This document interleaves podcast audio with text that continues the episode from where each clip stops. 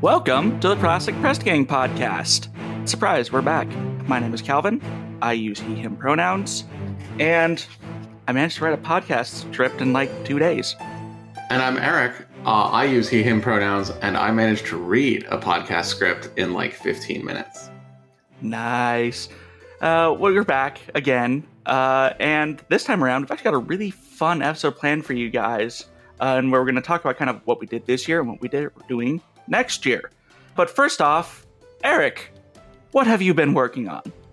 Uh, what I have been working on is traveling. Um, to be perfectly honest, I am still in my can I stay at home for two weeks in a row? The answer to that is no. Um, so there's been a, a lot of movement and not a lot of hobby stuff. But one of the things I have been working on uh, that uh, lets me claim hobby progress while not actually being able to paint anything is uh, for uh, seven days to the River Rhine, which is a Cold War uh, goes hot uh, rule set mainly focused around tanks. I, uh, as many loyal listeners of this podcast know, uh, love the Swedes for a number of reasons. And in the Cold War, I'm really interested in them because they're a little bit flexible in terms of who they're fighting and why. Uh, and so I wanted to use the Battlefront uh, Swedish tanks that they came out with because they're awesome. And uh, the Swedish S tank is a goofy little tank that just pushes all my buttons, uh, but there's no rules for them. So I uh, did a remarkable amount of work uh, figuring out the pointing system behind Seven Days for the River Rhine to the River Rhine, and then translating the various aspects of the Swedish S tank into that rule system. And so there are now rules on variancehammer.com about uh, how one could field Swedish tanks in the River Rhine. Uh, I am trying to uh, playtest that at some point. I need to assemble the stupid things. But um, yeah, that was a good week's worth of work uh, trying to figure out how to do that. And then also, we have to actually try out the game first before we can try out to see if your uh, playtest rules work really well.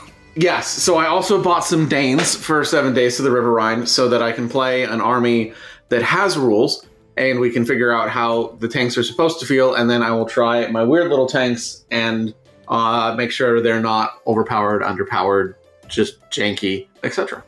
And then also, I know that the 3D printer has been going burr. Yes, so the 3D printer has been uh, working overtime. We had a charity event up here in our club and I uh, donated. Eric will print you a uh, table's worth of terrain on his 3D printer, and that was a very popular uh, one. And so I ended up actually saying, "Look, anyone who's willing to meet the uh, high bid, I will do that for them." So three people went in on that, which was nice because raised a bunch of money for a local food bank. Um, but that does mean I have been printing an awful lot. So I printed. Um, one of our club members, Russell, sort of asked to split his board between some desert rocks for uh, Adeptus Titanicus and then some ruined port buildings for he wants to do a, a swamp grave uh, board. Uh, one player wanted an Age of Sigmar board, so I've been printing a bunch of ruins and forests for sort of a spooky, this used to be a place and then the Sylvaneth took it over vibe. Uh, and then a orc board uh, for another club member Thankfully, I just got a new Bambu P1S, um, which is both wildly high quality and very fast. So that has been a major part part of why that's not a terrible idea. And then I've also been printing some some test models for us for like seven days to the River Rhine. I printed a little 15 millimeter nightclub and a bunch of other stuff. So yeah, the, the the printers have been going pretty much 24 seven, which is great if you're super busy because it makes you feel like you've done hobby progress while for the most part you've pushed a couple buttons and then walked away for seven hours. Well, I mean, also, uh, was that little uh, warehouse that you brought by also 3D printed, or was that a kit? Yep, no, that was also 3D printed. Uh, so I did print. Uh, that was sort of testing whether or not the files I had, which were from Corvus games and are intended for 28 millimeter, would shrink down correctly because they're meant to have playable interiors, which means the walls are really thin. Uh, so I printed a uh, experimental warehouse and then just painted it really quick with some sort of the nice part about 15 millimeter terrain is you sort of get the right style and that's as far as you need to go uh, so that had you know red terracotta bricks that were airbrushed on there and then largely from there some dry brushing and some enamels um, and those those i thought ended up coming out looking really good Also, that's largely probably the paint scheme I'll be working on for Seven Days to the River Rhine is sort of a, a red brick motif. Uh, I also bought an embarrassing number of STLs for future printing projects uh, because MyMiniFactory had a amazing Black Friday sale. Uh, and so anything where I was like, yeah, someday I will play that, I probably have a terrain set for it now, which is which is nice. And of course, my, you know, uh, wonderful influence definitely has nothing to do with that, where I just come up with ideas that you like. Yeah, yeah, you come up with a cool idea, and I'm like, well, we're obviously going to need a board of terrain for that. And so Well, then obviously. I end up buying a board of terrain. Yeah. Now, I actually I was less productive than I was in the last podcast because I've been a bit more or a bit less focused on historicals recently. Like I did on stream, for example, I did a lot of uh, U.S. Army stuff for my bolt action late war Western Europe Americans because that just feels like everyone needs one of those. Then I also added a few pieces onto my Marines for the Pacific Theater. I didn't really do much else historical past that. I played a bunch of games of Bolt Action, which was fun. Um, but then I also picked up the starter set for uh, Cruel Seas, and I got those painted up last night. Is when I finished the last uh, of the uh, S boats, and now I look at it and I go, these were really fun to paint. And now I'm looking at like the Flower class Corvette and going, that'd be really cool to play. Or like, you know, discovering like, oh, look at this cool action where like a bunch of torpedo boats just shot the crap out of each other in the middle of the English Channel. That sounds like fun. Oh boy. Oh dear.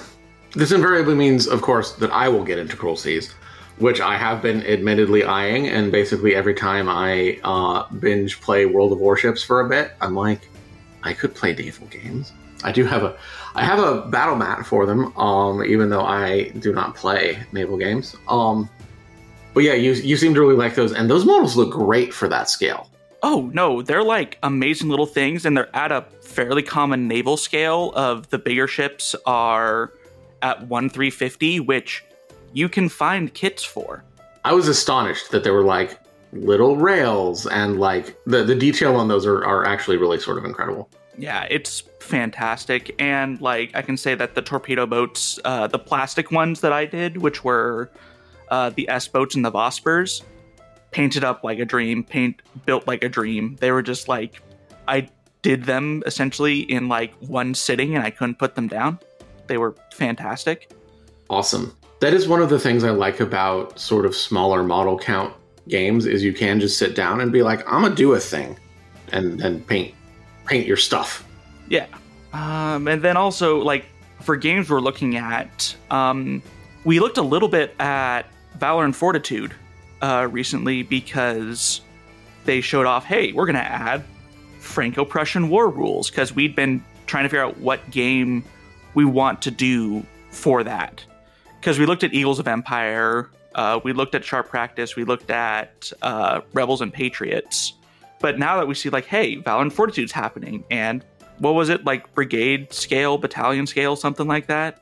Yeah, it's it's sort of a small large game is is what I'd say. Um, and each uh, battalion is not supposed to have a huge number of models behind it. And conveniently, it is written by the Perry brothers, who are probably where we'd both source uh, the vast majority of our models for said game. So yeah, that was that was a fun surprise. I subscribed to War Games Illustrated, and that just came along in one of the things. And as I was reading the interview, everybody was like, "Yeah, we're sort of tinkering with some Franco-Prussian War stuff," and I was like, "Oh, okay, so that's solved."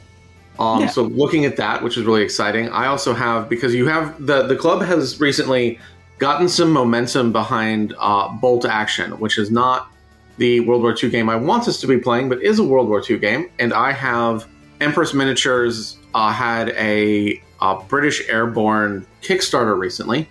Uh, that essentially one of the one of the bid amounts was uh, this is a one click uh, chain of command army, and I clicked, and those have arrived. So I have little baggies full of uh, little metal first airborne guys, and I need to, um, if nothing else, get them out of little baggies and onto bases and figure out what they are, uh, because like all proper uh, historicals providers, uh, there's some very obscure semi-labeling, um, and that's about as far as we go. So I need to look at a bunch of these guys and be like, okay, You have what appears to be a submachine gun.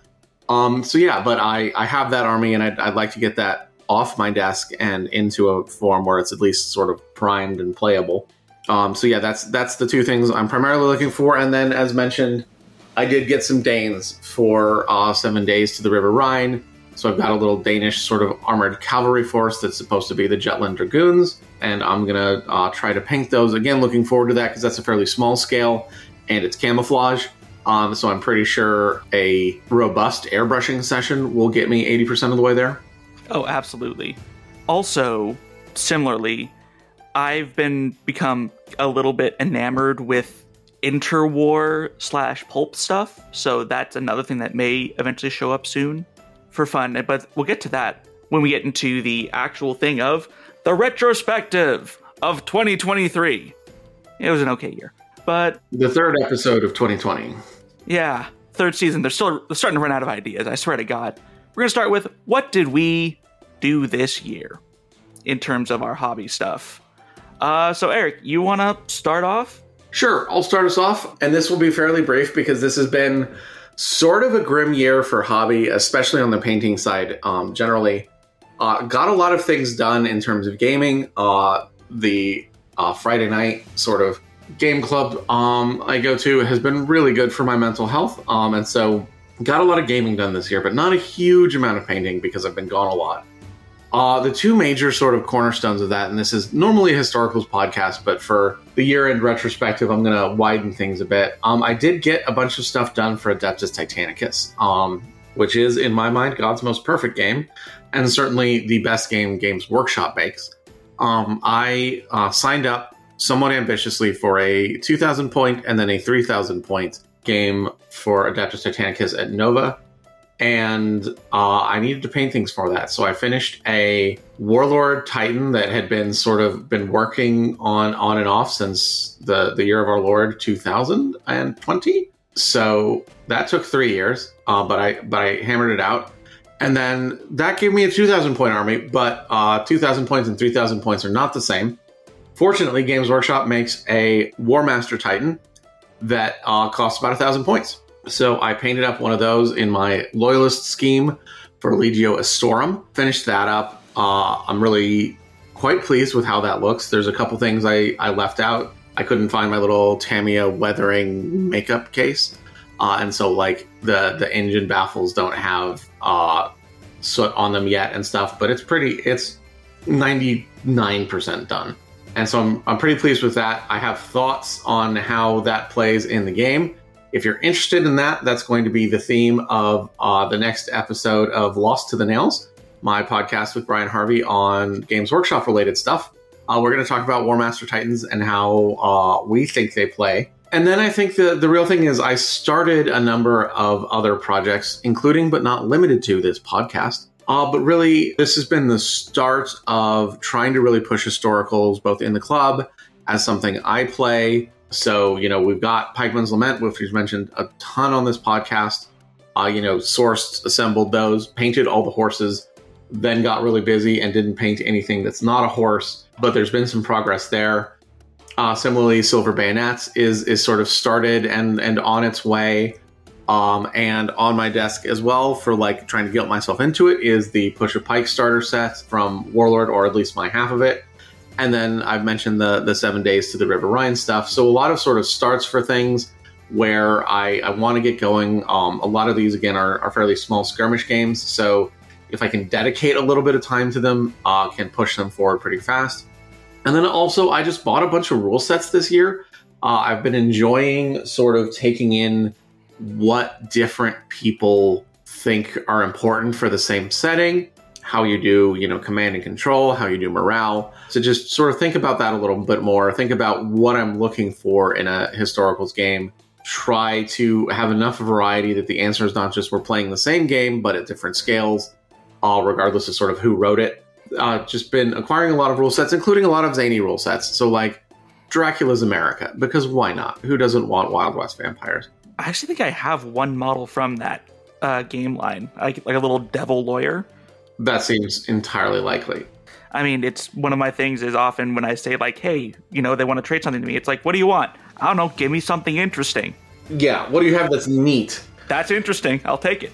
Yeah, and then similarly, sort of along those same lines, I was with my wife at a antique store in a town nearby where I live, not intending to buy anything, and then there was like a little dish she found with a bunch of metal miniatures in it that are old as hell. One of them's a touch racist, um, but the other ones are sort of cool sci-fi miniatures. So I bought that set, and I sort of want to make a retro minis painted in modern fashions, like Stargrave Crew or something with those, just for fun.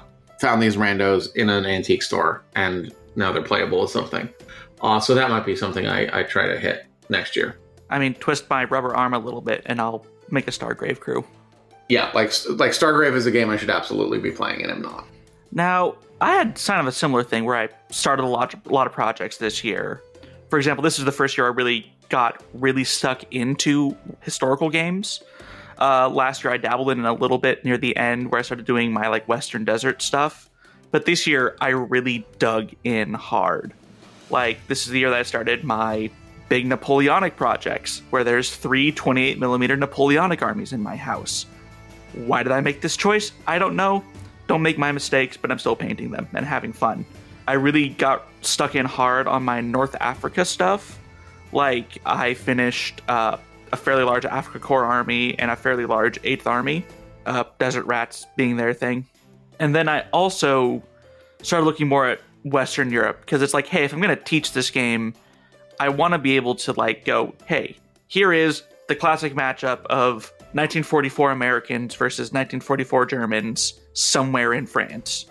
That's like the biggest cultural touchstone there that I can grab. Yeah, the, the really easy historicals shortcuts for especially World War II is like, so have you seen any American war movie ever? Cool. You want to play that? So having having a Western Europe force, I mean, I selfishly say having bought a bunch of British paratroopers is is very useful uh, for the the folks in the club who are interested in historicals. Yeah, and then I also I've been doing pike and shot at several different scales and in several different eras because I've got the Landsknechts both for Pikeman's Lament and Pike and Shot.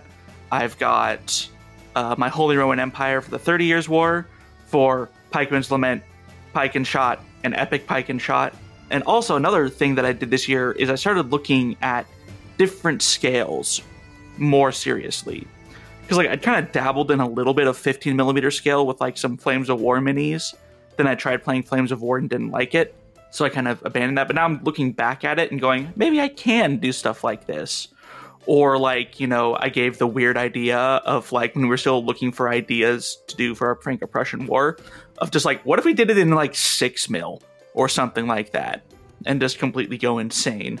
The seven days stuff, also talking about smaller scales, getting into this like idea of the Cold War gone hot really appeals to me because I enjoy, specifically for me, I'm a treadhead. If you haven't figured out by anything you've heard, uh, I like tanks, and specifically, I like weird tanks or tanks that have stuck around for no good reason and so that's why I had to make sure my Seven Days Force had uh, T 55s, God's most perfect tank that's still going to be there, probably when we're fighting on Mars. It's going to be fought with, you know, AK 47s, Toyota Hilux, and a T 55 when we're on Mars. Yeah. So, for those of you who are not privileged to uh, be someone who Calvin messages on Discord, Calvin's a menace because invariably about once a week he will uh, send me a message that's like hey i've had an idea um, and those ideas are invariably super cool and calvin paints faster than me. So he'll be like hey you want to do this thing? And i'm like yes. But looking at my queue this is going to be like a 2027 project. Are you talking about the actions that are on my desk right now?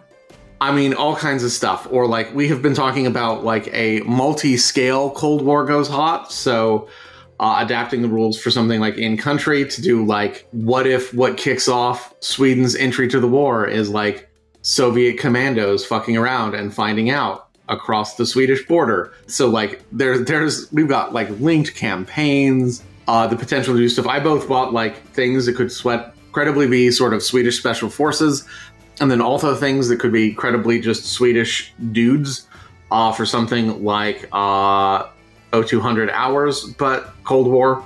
Um, I bought everything for 0200 hours, also, by the way, because it's a cool game. And they also had, I think, a good Black Friday sale. Oh, yeah. Um, so yeah, there's a lot of, of side projects that Calvin is like, hey, I had this thought. And then I end up getting sucked into it because they're always good thoughts. Like, Yeah. I don't think you've ever come to me with something and I've been like, yeah, I have no interest in that. Well, I mean, a little bit when I mentioned, like, hey, do you want to do 10 mil stuff? And you just mentioned, like, drop zone. And it's like, fair. Yeah, I think that's part of it. Is like if we're opening the 10 mil doors, there are many things I'm interested in, and one of them is Drop Zone Commander because that game should be the game I play. Um, it speaks to everything about me because I am while I'm not a treadhead. The moment you say air cavalry, I'm like, I'm there. I'm here for it. And so uh, that game should deeply appeal to me. But yeah, I think one of the things that has been fun is thinking about um, games at different scales, and then also games that don't necessarily care what scale you're at. Um, so there's been a lot of fun where it's like, yeah, we could do that with like much bigger armies if we want to make them tiny. Well, I mean, another example on that is we were looking at some Dark Age stuff, Dark Ages stuff, well, early medieval stuff. I have like Raven Feast, which is a nice free set of rules, and we looked at those, and then they also have in there Raven Feast Big Battle, where it's like, hey, do you want to play a big battle that's like doesn't take 48 pages of rules and tons of dice rolling? Forever, yeah. It's like, shit, yeah, probably. And that a lot of these things work well together. So, you know, if you have a chain of command army, you probably have at least the makings of a bolt action army. If you've got something for Raven Feast, there's good odds that you can cobble a saga army out of it. So there's a lot of things like that that it's been fun to to be able to sort of branch out and be like, oh, but if we did this, we could do this other cool thing. Yeah, and then also I did a lot of starting of projects. Like to kind of veer away from historicals really quickly, I started work on some Star Wars uh Xenos Rampant stuff. Because while I love Star Wars and one of the other mutual friends also loves Star Wars and loves the minis for Legion, none of us really like the rules for Legion. Just not very much. And Shatterpoint, don't get me started. Uh, I that game is made for someone not me. But Xenos Rampant going like, hey, you want to throw models on a table and give them rules? It's like, absolutely. Let's go. Yeah. And so I've been working on those. Also, your incredibly sadistic idea, which is to reskin what a cowboy uh, for Star Wars, is definitely something that I'm going to get sucked into because it takes two of my favorite genres, westerns and Star Wars, which is secretly just a western, and mashes them together. So, like, again, do I have a bunch of STLs for uh, Tatooine buildings? Yes.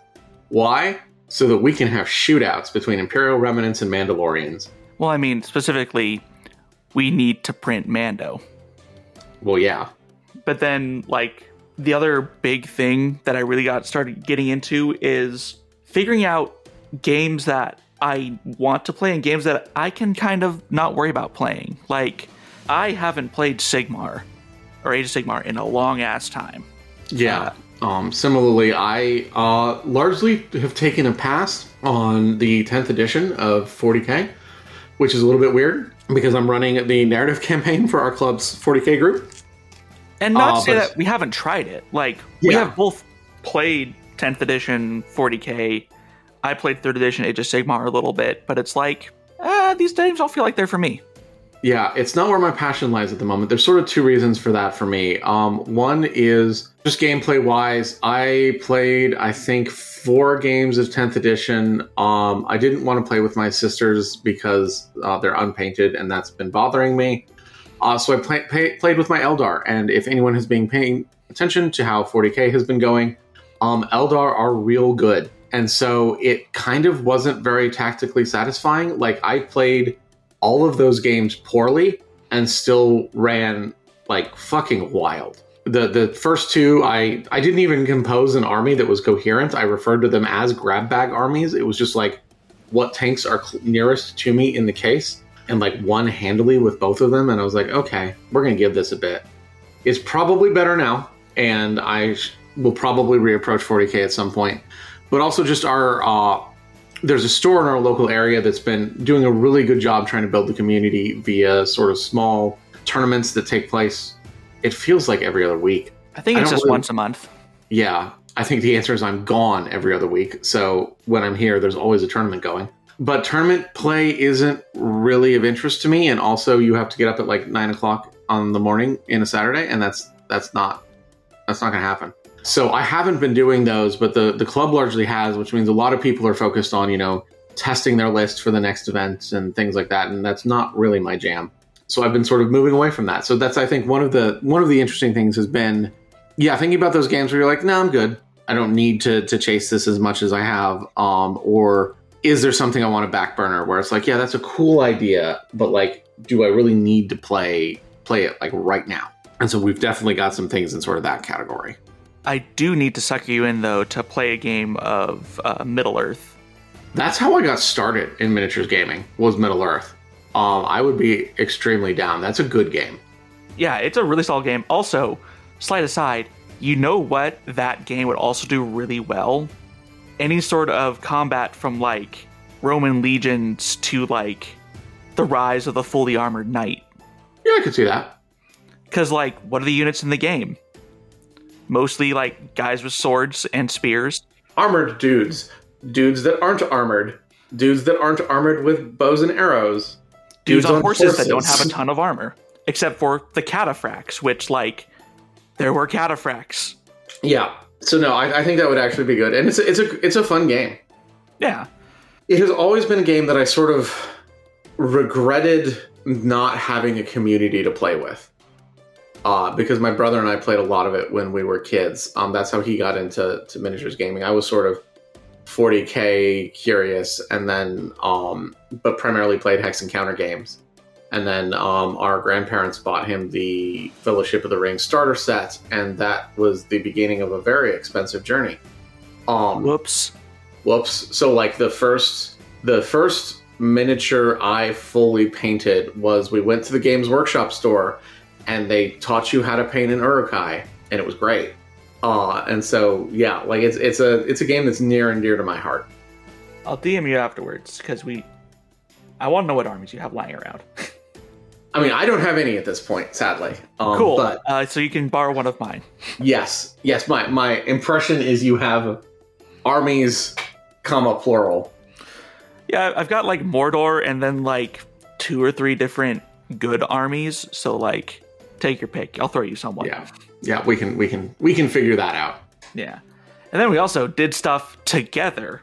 Yeah, so uh, a sort of a combined project for us has been, uh, as as folks can probably gather, we're part of the same wargaming club.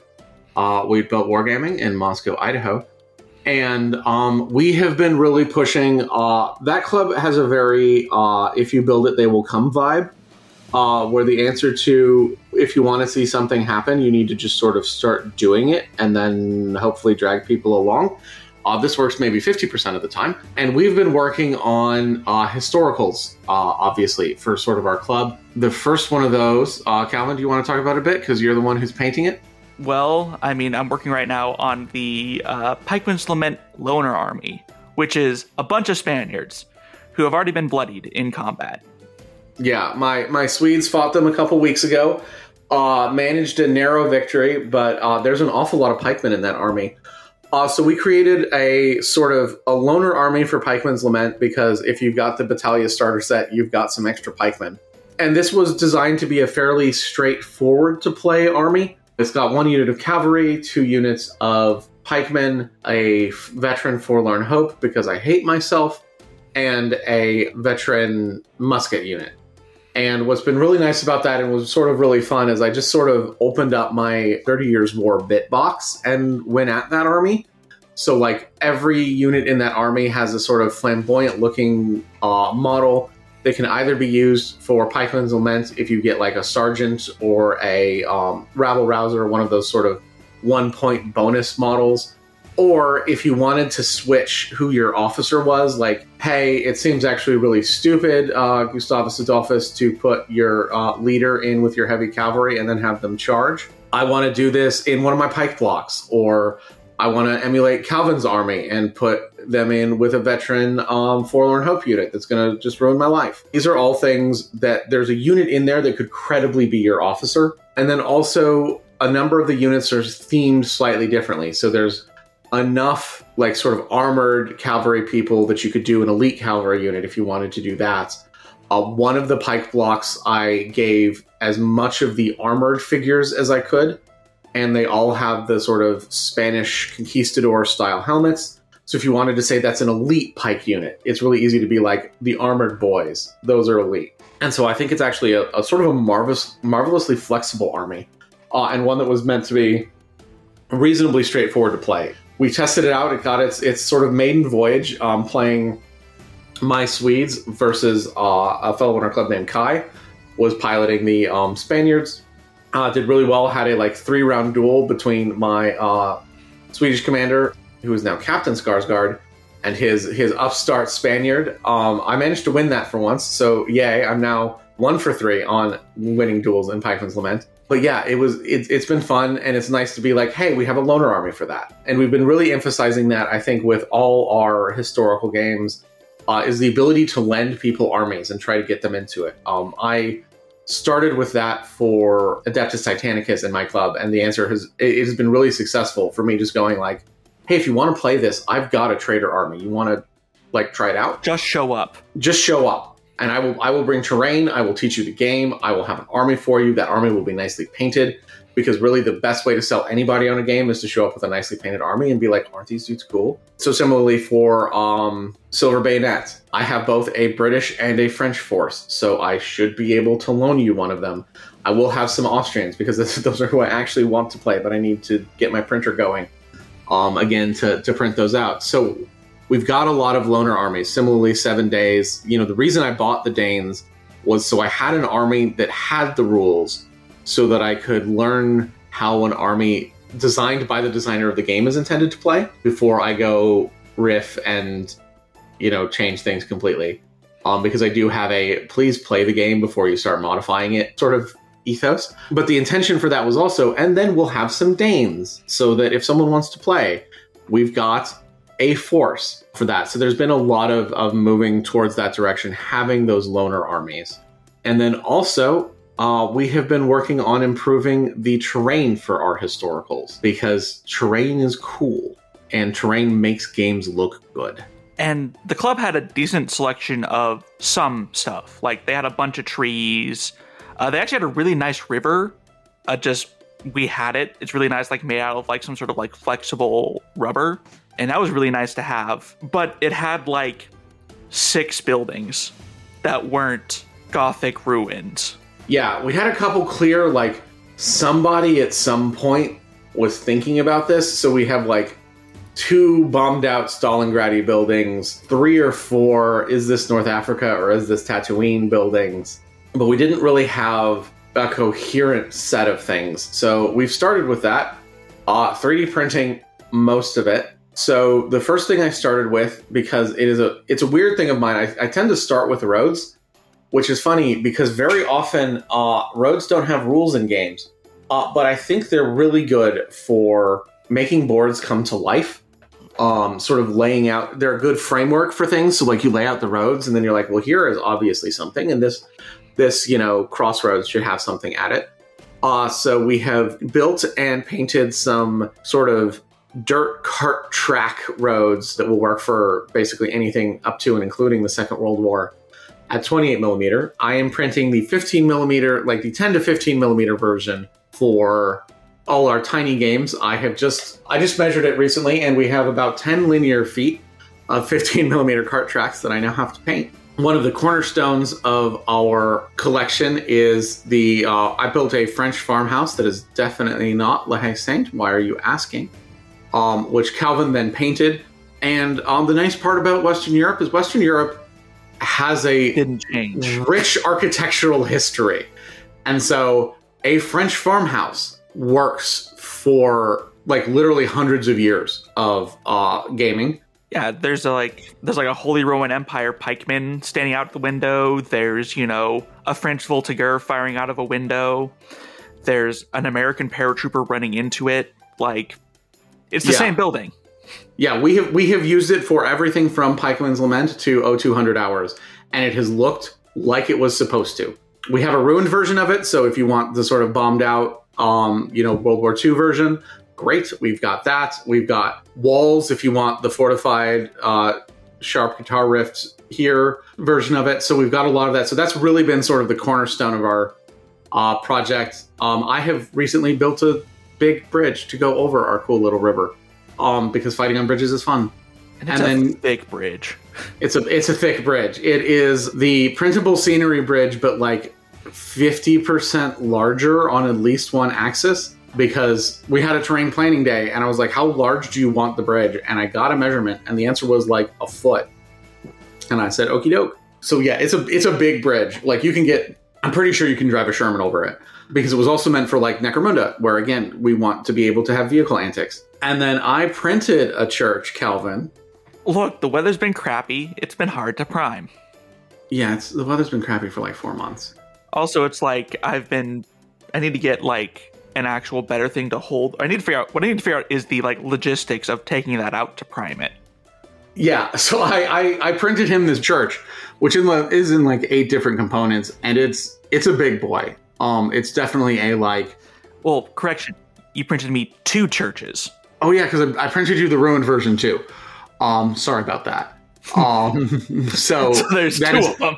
that is definitely a. This is the centerpiece of whatever board you're playing on. This is one of those type of terrain pieces where like no one's going to put this off to the corner and be like, "Oh, this is just my cute little deployment zone terrain." No, you're going to fight over this church. So it's a it's a big boy. You're putting a sniper in the bell tower and then blowing Yeah. up that bell tower with like a shot from a Sherman.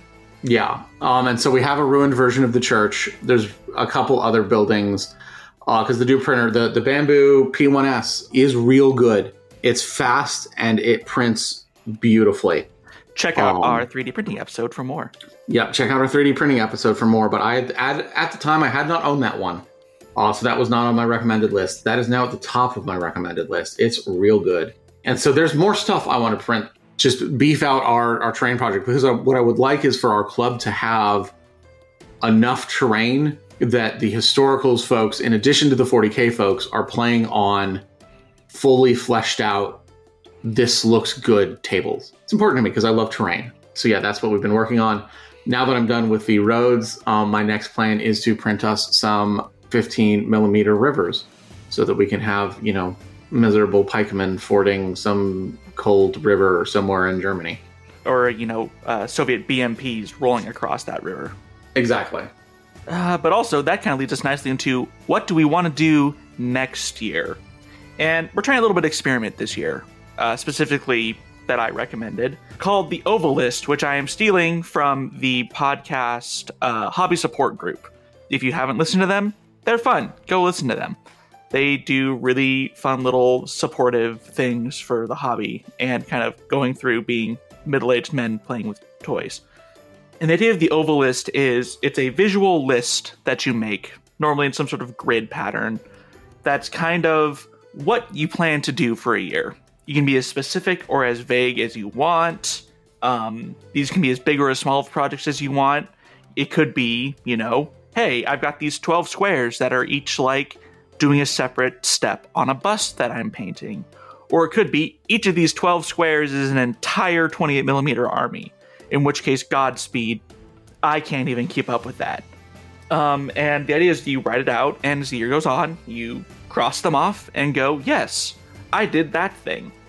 And then you see where you end up at the end of the year. Like, it's not a pressure to finish everything, but it's like, yeah, you can try to do everything. It Could be fun. So, kind of as an example, I have my list ready for 2023. And for that, so the first two squares I have are my two brigades of British 1809 to 1815, somewhere in there, Napoleonic era British. Um, I've got two brigades of those that I need to do for my dad, and I want to get them done so that they can stop living in my house, so I can only have two uh, 28 millimeter armies. Also, next I have more British in the form of American War of Independence British, because with one of our mutual friends, we're going to start doing American War of Independence, and I'd like to have painted models for it. Next to that is Zulus for the men who would be kings, because I really want to play that game, and I want to play the Anglo Zulu War, because I think it's really interesting to read about and look at, and the models look really sick. Like, the Perry brothers are good at sculpting. Who could have fucking guessed? A big project that I have taking up three squares is I have this idea for a participation game of an airfield raid by the Long Range Desert Group and SAS. So for there, I have three squares, which are the Defense Force, mix of Germans and Italians, uh, the Long Range Desert Group specifically, so those trucks, and the terrain, which is going to be a lot of terrain, and that's going to be something that I'm going to have Eric probably help me with. Some some portion of that I'm either going to end up building or printing for you, and I'm down. Then I have uh, my 1812 Russian Brigade because I would like to play some frozen conscripts shooting at even more frozen miserable conscripts. Some not historical ones on here include uh, Xenos Rampant Star Wars. I want to actually finish both halves of that project. And my Cities of Sigmar army, even though I just said something about not playing Sigmar very much. The Cities of Sigmar are like my jam, full stop. I mean, ask yourself, look deep into your heart and ask yourself if a Cities of Sigmar army isn't a historicals army.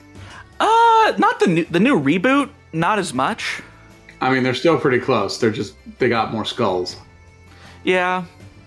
And also like they have riflemen with big old tower shields, which True. is sick. which is sick. No, the the this I am immensely glad I do not play Age of Sigmar because the cities of Sigmar came very close to getting me. And those models are the dangerous, says the Sisters of Battle player, the dangerous combination of you need a bunch of them and they're beautiful. Um, and so I, I did look at the model previews and I was like, I will not have finished painting this by like 2030. You actually have a chance. I mean, that's why I'm stopping at like I'm stopping at like a thousand points of them. Like I know I couldn't do two thousand points and keep up with everything else. Um, I have an interesting box here labeled just feudal Japan. Now I don't know what scale it's going to be at. I don't know what game I'm going to do for it. All I know is I want to paint some samurai and some ashigaru. Like that's what I want to do because I think they're cool. And this can intersect very well with the fact that I have been working in a very slow fashion on a Horus Heresy Defense of the Inner Palace board that is, by sheer coincidence, a 28 millimeter samurai castle. Huh, who'd have thought? Um, I also have on here Agincourt French, uh, because I need them, because I have the English already. I've got two boxes for the Epic Pike and Shot uh, army one for infantry, one for cavalry. And cavalry is including just everything on the cavalry sprue. So, like, the Pike and Shot infantry is just like, cool, all the pike and all the shot. Then everything else is in the cavalry box. Uh, I want to finish my old guard for Epic Waterloo because they're the old guard, and I think they're cool. I also have on here Winter Germans. Now, this is either going to be still not sure if I'm going to do late war so that I have a good opposing force for my Bastogne uh, Americans, or if I'm going to do early war because Kai, someone at our club, has mentioned that they wanted to do Soviets in Stalingrad, and I'm like, well, okay, I guess. Then also I have on here Saladin's forces because I have a bunch of Third Crusade guys. They need someone to fight against and lose, you know, because yeah, tell me how that Crusader Kingdom is going. Then I have a box that is pulp and like World War One, so like early 20th century conflicts, somewhere between like 1935 and 1914, like somewhere in that 20 years. I want to do some fun stuff there. And then my last two boxes are mystery boxes because something might show up and just go, You want to do that. And so I will do that. And I'm probably going to finish like uh, 12 of these 20 boxes. I don't plan on finishing them all probably. So, Eric, what's on your list? Yeah, so I sort of approached this like a, a hobby bingo notion. Uh, this year, I uh, again lost the nails. My other podcast was doing the uh, hobby bingo board that Games Workshop put out. I proudly have filled in no squares. Um, my co-host is now on bonus squares on a second board. So this year, I I am doing a nine grid, so so three by three. Um, I sort of organize things in a couple different ways. All of them are sort of approximately a project. Uh, so the first one on there is I'm probably about 75% of the way done with a sort of cyberpunk city board for Stargrave, Five Parsecs from Home, Star Wars, um, a bunch of stuff like that. I've got this sort of it's not it's, it's sort of a Neo Tokyo vibe. It's it's not clean, but it's not Blade Runner. But I've got a bunch of buildings for that still. I've got sort of a multi story um, apartment building, a multi story office block for megacorp clients and things like that, and then a hospital um, along with some vendors and street loot and stuff, stuff like that. Um, a guy in our club, Russell, has been extremely unhelpful in giving me more ideas for that board. Uh, so things like maybe I paint a bunch of civilians, and we acknowledge that in most sort of sci-fi games, uh, civilians are scatter terrain. And so I want to finish that up because I think it would be so it's a cool board and I want it done. That I want to be like this is anything larger than like uh anything smaller than like a four by four board. I've got enough terrain for. Uh so let's let's just do that and get it done. The second entry I have is uh, my Pikeman's Lament Swedes. So I decided to do uh, one box for this instead of two. Also, the astute listener will note that when Calvin says cavalry, what he actually said was the cavalry sprue, and so what he actually means from that is cannons. Whereas I, when I say I'm going to paint the cavalry, I mean I'm actually going to paint cavalry. So I want to uh, start and then finish that project, or at least start and finish the starter box. Um, get that as a game we're playing. Uh, Kai has been really enthusiastic about that, so I want to uh, capture that momentum a bit and get to play him. Having that then has the potential for linked campaigns because we've been doing sort of an emergent narrative thing with Pikeman's Lament, where we're sort of skirmishing along the frontier of two armies that are approaching each other. And it would be cool to be like, yeah, so this raid, um, guess what? Now it's a part of this much larger game. Also, I'd like to do that. So that's that's the second square. Again, deviating from uh, historicals purely Legions Imperialis has come out, so new Horus Heresy Epic. Uh, that is extremely my jam. So I have the starter set. I have a notion for how to paint it. I'm doing Imperial Fists because I haven't even read the rules yet, and I know I'm doing Imperial Fists, and I want to I want to do that, and I want to get that done. I think that army will look. I will think that force will look great painted. There's a lot of enthusiasm for it at the club, so again, I want to I want to sort of support that and help push that. The fourth thing on my list is, and I sort of alluded to this, is finishing up my Pikeman's Lament Swedes. Uh, so I have painted the horses, and that's all. Um, and I really like how the horses look, but my my heroic dragoons deserve a paint job. They are the MVP All Stars of my army. Uh, they have done everything from incredibly lethal volley fire, foiling Calvin's plans, to the most recent game against our our club's loaner army, they had a very cool like hold this building until the very last minute and then like leap onto their horses from the second story and ride off. Um, they're just a fun unit and they deserve a paint job. My heavy cavalry deserve a paint job. Um, I'm not sure if my commanded shot deserve a paint job or not, but again, that's the thing where I'd like to be done. And so, you know, have an army say, yes, I've got 24 points of Swedish guys for Pikeman's Lament. If I want to add another unit, great, but then I'm only adding a unit um, to it and you know be done with a project. Uh, so that's on there. I have also mentioned this previously. Um, the Danish Jutland Dragoon Regiment for seven days to the River Rhine. I've got a little sort of reconnaissance force for them that is a platoon, or I think, yeah, I think it's a platoon of uh, Leopard 1s that are supported by some M113s with tows and some essentially Mercedes Benz SUVs with tows um, that are sort of an armored reconnaissance force that will show up, shoot at Calvin's uh, T 55s, and then run away. Uh, so I want to get that force done because, again, good loaner army. Um, it's not very many models. They're small, they're camouflaged. Uh, so I think that'll go pretty fast. Uh, the next one on there is, again, moving a little bit away from historicals. I have mentioned my, my deep and abiding love for Adeptus Titanicus. And um, I want some finished boards for that because this will also work for Legions Imperialis. I have a couple ideas that have sort of started and stopped in fits, and I want to try to get those done. So the, the one I'm going to try first is I have a wrecked void ship board, which is terrain agnostic and is just bits of a ruined 40k ship. Um, that is, I think, makes for a very good board for Adeptus Titanicus, and I'm sort of probably a third of the way done with that. And again, I want it done. So I just have a bin full of parts, and it's like, oh, this is the Adeptus Titanicus board. Cool, let's go. So now we're on to the last three. Again, as people are probably gathering, I love terrain. So I want to finish our 15 millimeter club terrain for pre and during World War II historicals. So farms, towns, roads, rivers, a proper road uh, for more sort of World War II stuff. But basically anything that's not the Cold War. Um, I want to get close to done.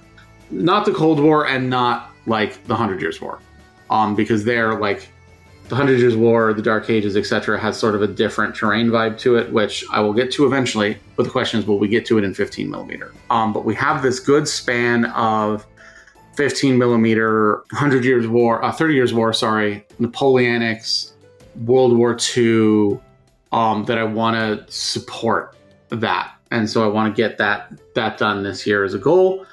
Um, the next one I have with an exclamation point is Silver Bayonet. Silver Bayonet is an amazing game. I've played it, I think, three times now, and it's just a load of fun. It's got a light sort of campaign vibe to it, a lot of really cool stuff. It plays fast, it's cool, it lends itself to really neat moments. I have an idea for Silver Bayonet where I'm going to make all the monsters and all the terrain black and white and then the war bands will be in color. And I think that will end up looking really cool and have this sort of surreal, is this really happening vibe to it. There's some side projects I want to try for Silver Bayonet. I have had notions, uh, but I want to get the actual forces I have done first. And then the last one, following Calvin's example, is I'm leaving myself a free space, um, acknowledging my own hobby ADD, and then also Calvin's. Like as he went through his list, there was like three or four things on his list where I was like, yeah, I have that. So like, I have an epic Napoleonic, um, the starter set for um, the Prussian forces under Blucher. I would would definitely play the Crusades. Um, I keep threatening to paint some Byzantines for that. Would I paint Vikings? Yes. Would I paint Hundred Years' War French or Brits? Yes there was at some point some talk of sort of, okay, if you're doing American War for Independence, what army should Eric play? And I was like, German mercenaries? That sounds fun. Um, so there's there's a bunch of different another versions. Another generation of, of, German mercenaries. Yeah, just another generation of German. What if I paint German mercenaries through history? So there's there's a lot of different projects where I acknowledge and I'm sort of giving myself the freedom to just say, you know what, I'm going to do this other thing instead. And so that's that's my my list for the year and that's an ambitious list. I'm not going to get it all done. One of the things I am genuinely trying to this year is to push the whole work life balance notion a little bit more and then try to do, you know, some classic sort of one hour a night style hobbying. And being home on weekends. Being home on weekends would yeah. be nice. And um, I have noticed my wife brought this up that she's like, yeah, you do realize every time you leave on Sunday morning, what's actually happened is your job has stolen a weekend from you. And now that she said that, I can't unsee it. And so I'm gonna try to have more weekends. Um, but yeah, I'm I'm really looking forward to this next year, and I think there's a lot of cool stuff that, that we can do. Yeah. And speaking also of next year, we have some plans for us to kind of do ourselves. We've kind of been alluding to throughout them, like the idea of doing a game in the box idea, where it's like, cool, here's everything you need for this. Where it's like, cool, here's both armies, here's the terrain, here's all this. And then also projects that are for us. Like we might not be trying to get other people into this specific thing. Like I don't think we're going to be evangelizing for like Raven Feast at the club or any of the, like Dark Age stuff, but I think I think we'll just be playing that for us. Yep. Like just we want to bash some like Iron Age guys into each other for giggles. And then another thing I've started doing more last year and I want to keep doing next year is the idea of building both sides of a conflict. So you can go, hey, I want to do this. Here's your army kind of idea.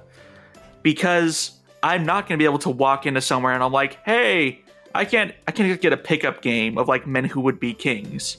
Mm-hmm. Like I can't just walk. It's like, hey, I've got my British. Anyone have like Zulu or like Boers or anyone. Yeah, there's no there's no thriving never mind the bill hooks meta. So yeah, there is there is I think a thing that both of us have really adopted, which is that if you want to play obscure games, uh, which is cool. And also, if you're listening to this podcast um, and you don't want to do that, my question is why? But there is this acknowledgement that, yeah, you're going to need to be able to provide both sides. Um, so, you know, for O200 hours, you're going to need to have both Germans and the good guys. Uh, for Legions Imperialis, which I mentioned, I have uh, a friend of mine, Colin Ward, who's an amazing painter, uh, painting another starter box uh, so that I can just be like, hey, how do you feel about playing this? Cool. You want to play Death Guard? Great. I've got to paint a Death Guard army. Because I think that's really important. It's also, I think, really helpful for like side projects where you're like, hey, I've had a thought that doesn't necessarily commit me or Calvin to like, okay, now I have to go spend $75 sourcing models for this. It's just like, no, I've no, I've had a thought. So I think we've both got a couple of those. Um, so for example, if anyone ever wants to play Drop Zone Commander, yes, I have multiple armies currently sitting in boxes for that. But yeah, having that um, sort of thing. I also acknowledge at some point I did back the BattleTech Mercenaries Kickstarter. And so at some point, a bunch of little six millimeter mechs are going to show up in my life. So yeah, there's there's a couple things like that, but yeah, I think a lot more sort of we're pushing for us the combination of sort of game in a box things where we have everything we need, and then also yeah, as mentioned, some of this stuff like World War II is easy. Um, I was astonished that Kai showed up and was like, "I've got a bunch of Push of Pike stuff. Does anyone want to play that?" And Calvin and I were both like, "Hell yeah!" But like the Franco-Prussian War stuff, we're not going to get the club into the Franco-Prussian War. That's not going to happen. So that's a that's an us thing if we do that. So yeah, I think I think some like okay, we've done our bit for historicals. Uh, Bolt Action has some momentum. The Thirty Years' War has some momentum. Now let's go do some weird shit. Silver Bayonet has momentum. I, I bought a friend of mine a Silver Bayonet Force for uh, a wedding present for him. Uh, somewhat annoyed his wife. Uh, so yeah, uh, some some projects for us I think will be uh, a lot of fun. And then to kind of wrap up everything, I think this was a good year for us, like doing hobby stuff in general. Even if, you know, like you said, it was kind of grim on the painting side. I think hobby overall, gaming, painting, building, evangelizing, we did good, I think. Yeah, I'm genuinely pretty proud of how active the historical scene is at our club. Um, there was one night recently where there was one table of 40k, one table of bolt action, and like a table of 30 years war stuff, and then something else. And I was like, hell yeah. So I've been I've been really excited and really proud of, of what we've done there. So that's been nice. Um, I have been enjoying doing this podcast, which is something we started this year. Um, so yeah, I think it was a decent year for hobby um, on the sort of holistic view of it. Uh, painting was grim, but that's okay. Uh, and I think importantly, we've got people thinking about this as something the club does. That like, yeah, when we talk about what terrain does the club want, the answer is not just more gothic ruins. Um, it's like, hey, can we have a farmhouse for this? You know, it'd be really cool if we had this other thing. So I'm I'm excited uh, for for what we've done. So, Calvin, what was your favorite thing this year? Oh, that's a actually a really hard one because uh, I've been pretty proud of most of the stuff I've done, but honestly, I think probably one of the things I'm most most proud of is the progress I've made on my French Napoleonics because they look absolutely incredible. They look good. Specifically, I'm the most proud of my command bases that I've been doing for my armies. They've been turning out well above what I expected them to be. And, well, like, right now, I can turn around and see my Wallenstein. You know, I can hear his music over on my shelf. yeah, that's awesome. What about you? Uh, so, my favorite thing is I'm going to say, I'm going to narrow it down to a single day, which is the day we did um, Silver Bayonet demos. I came with both my British and French the friend of mine who I mentioned, uh, Rob, who had bought his um, who bought quote, I got him his stuff uh, for his his wedding. You and I went in on a uh, box of of Perry Russians, and then I 3D printed him a werebear because, of course, the Russians in Silver Bayonet get a werebear, and we just had some really cool games. Rob and I played a game that was sort of fun and cagey. I shot a guy, he turned into a werebear, he charged at me. Uh, we sort of did some back and forth with the, the French trying to steal some stuff from the Russians. It was great. And then uh, a friend of mine, um, also from the club, a guy named Keaton, who is a very good player who also is very good in sort of keeping to the spirit of narrative, even if he is a, a very good competitive player. Uh, was like, "Hey, what's this? Can I play?" And I was like, "Yeah, of course." And so we did a three-person game uh, where he was playing my French, I was playing my British, and Rob was playing his Russians. There was just this insanely bloody game. It was we were all investigating a farmhouse. The Russians and the French got into it. Werebears were tearing people apart while like French witches were cursing things. There was a priest. There was briefly someone spinning around singing "Rah Rah Rasputin" before uh, a member of the 95th Rifles uh, shot his priest. Um, the 95th Rifles did what they did, and like the rest of the British force didn't do much. Uh, but those the the two riflemen I had just sort of hid behind a wall and just like there was just this cone of death where like if you walked into this open space, you were going to get plugged by a British rifleman.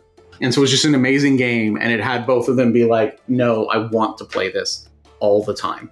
And so that was, I think, really fun as just this like eye-opening experience of like what these are.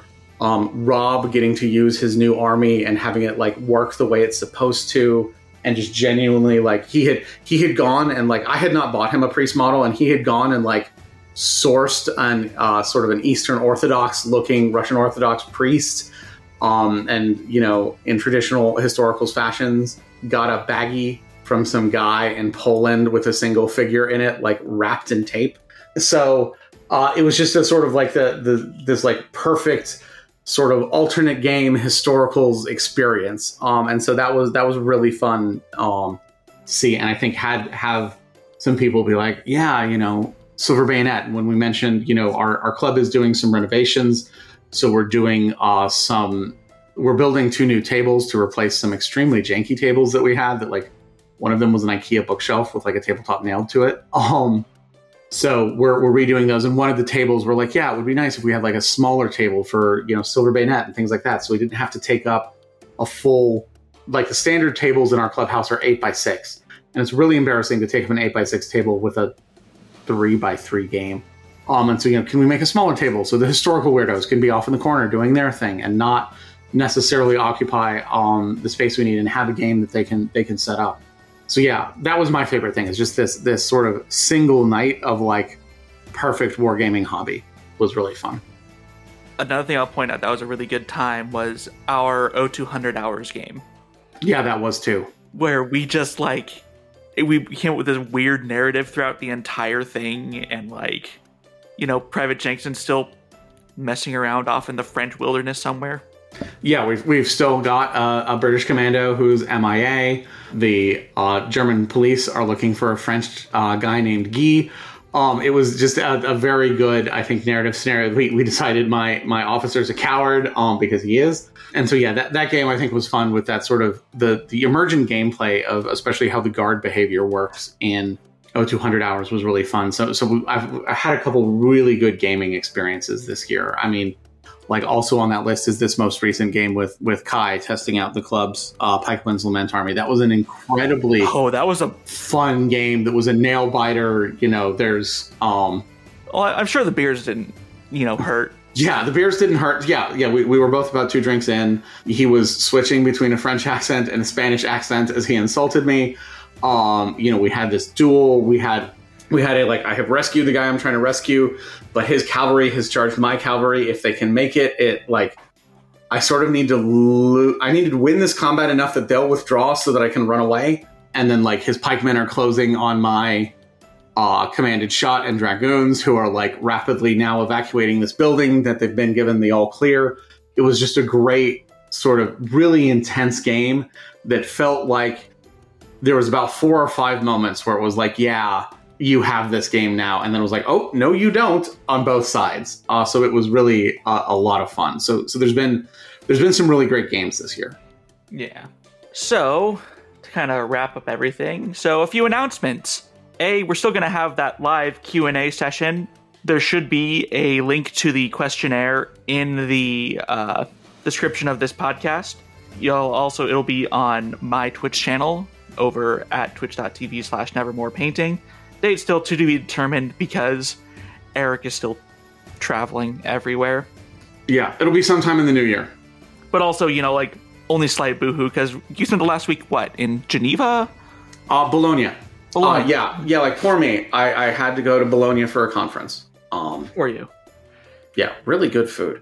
yeah, so I'm still traveling a bit, so we won't do it for a bit, but sometime in the new year. So if you do have questions, you can also uh, email them to us at uh, plasticpressgang at gmail.com. Yeah, and also you can find us on Twitter in a few different places. And it's also a new way to find us because, uh, well, Zencastr originally and uh, some changes in staffing, we've opened up a Patreon. Yep. Uh, so this show costs us money now, which is fine. Um, but to try to defray that, we have indeed started a Patreon. Uh, that can be found at patreon.com slash plastic press gang podcast. Uh, all one just chunk of words.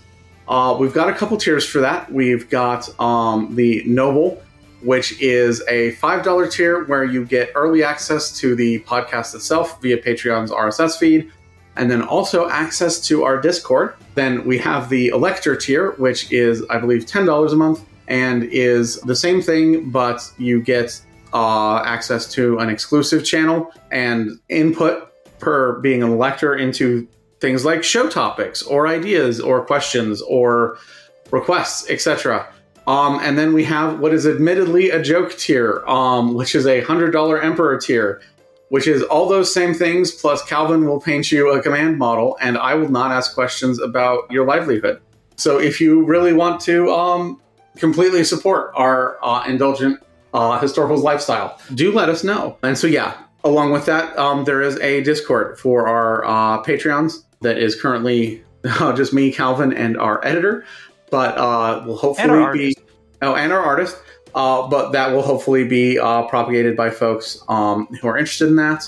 Of course, this uh, podcast will remain freely available everywhere else. We're not going to lock it down or anything like that. But yeah, it, it, costs us a little bit of money to run that, and it would be nice if it cost us a little bit less, a little bit of money. Uh, we appreciate all of you for listening, whether you are a Patreon or not, because yeah, this is really it's it's hard to podcast when you think you're just sort of talking into a void. Uh, so yeah, we, we do appreciate the feedback we've gotten, the fact that we we do even have listeners who are all willing to sit through our sort of self-indulgent historicals journey.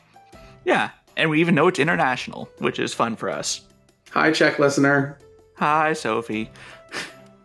um, but yeah, if you want to find us outside of the podcast and the various podcast accounts like uh, Plastic Press Pod over on the Bird site, uh, where can they find you, Eric? So I am still on the Hateful Bird site at, at Variance Hammer. Um, I'm also on Blue Sky at, at Variance Hammer. And as I have mentioned now twice in this podcast, I am also um, the host of Lost to the Nails, which is a uh, podcast with Brian Harvey, who used to be the guy behind Splintermind, where we uh, talk about 40K and related properties. Now that Epic is out, I'm pretty sure we're a dedicated 8mm Horus Heresy podcast. But yeah, we talk about stuff there. Uh, so if you want to hear more of me for some reason, uh, Lost to the Nails. And also, of course, the very or the uh, Variance Hammer uh, blog as well. Yes, I am writing for Variance Hammer again. That also died a little bit due to travel. Uh, so variancehammer.com has my sort of thoughts that don't feel like they belong in a podcast, mostly because they're long form or have a lot of statistics and graphing involved, and um, regression models make for bad radio. Uh, so yeah, if you want to head over there, uh, right now one of the very prominent things on there is indeed the stuff for Seven Days to the River Rhine. Yeah, and you, if you want to find more of me for some reason, uh, I'm on the Hateful Bird site at Brushes and Jazz, even though I'm on there less than I have been.